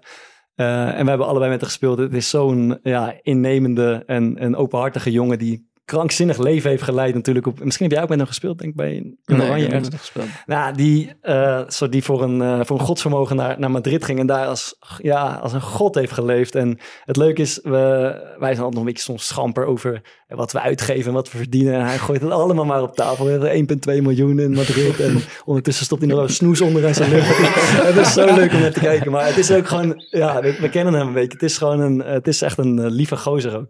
Ehm, die, ja, die ook soms een beetje een puinhoop van heeft gemaakt eh, onderweg. En, eh, ja, en dat, dat is een mooie aflevering van eh, Andere Tijden Sport. En dat eindigt dus ja, waar hij nu zit op het derde niveau van Spanje. Het ziet er ook een beetje treurig uit natuurlijk. Lege tribunes, nauwelijks tribunes eigenlijk. Ehm, maar is het- hij afgetraind op het moment of is hij dik? hij ziet er iets beter. Hij was een tijdje iets te zwaar, maar hij, is, maar hij is zo extreem. Dan is hij of wordt heel een periode dik wordt heel heel- dik en dan gaat hij tyfus hard trainen. En dan Ja. ja. ziet hij weer alle blokjes en dan ziet het er weer allemaal heel strak uit. Ik heb het idee dat hij nu een beetje in die periode Ja. is, eh, aan het komen is. Maar het is, eh, het is leuk, het duurt maar een half uur. Het is leuk om naar te kijken. Dus eh, dat was hem. Eh, tof dat je er was. Dankjewel. Yes, dankjewel. En eh, op jouw verzoek gaan we eruit met de script. Wat was de titel? If you could see me now, doe die Kijk maar. aan. Tot eh, volgende week. It was February 14, Valentine's Day. The roses came, but they took you away. Tattooed on my arm is a charm to disarm all the harm. Gotta keep myself calm, but the truth is you're gone. And I'll never get to show you these songs. Dad, you should see the tours that I'm on. I see you standing there next to mom, both singing along, yeah, arm in arm. Now there are days when I'm losing my faith. Because the man wasn't good, he was great. He'd say music was the home for your pain and explain I was young, he would say, take that rage, put it on the page, take the page to the stage, blow the roof off the place. I'm trying to make you proud, do everything you did. I hope you're up there with God saying that's my kid. I still look for your face in the crowd. Oh, if you could see me now. Oh, if you could see me now. Would you so take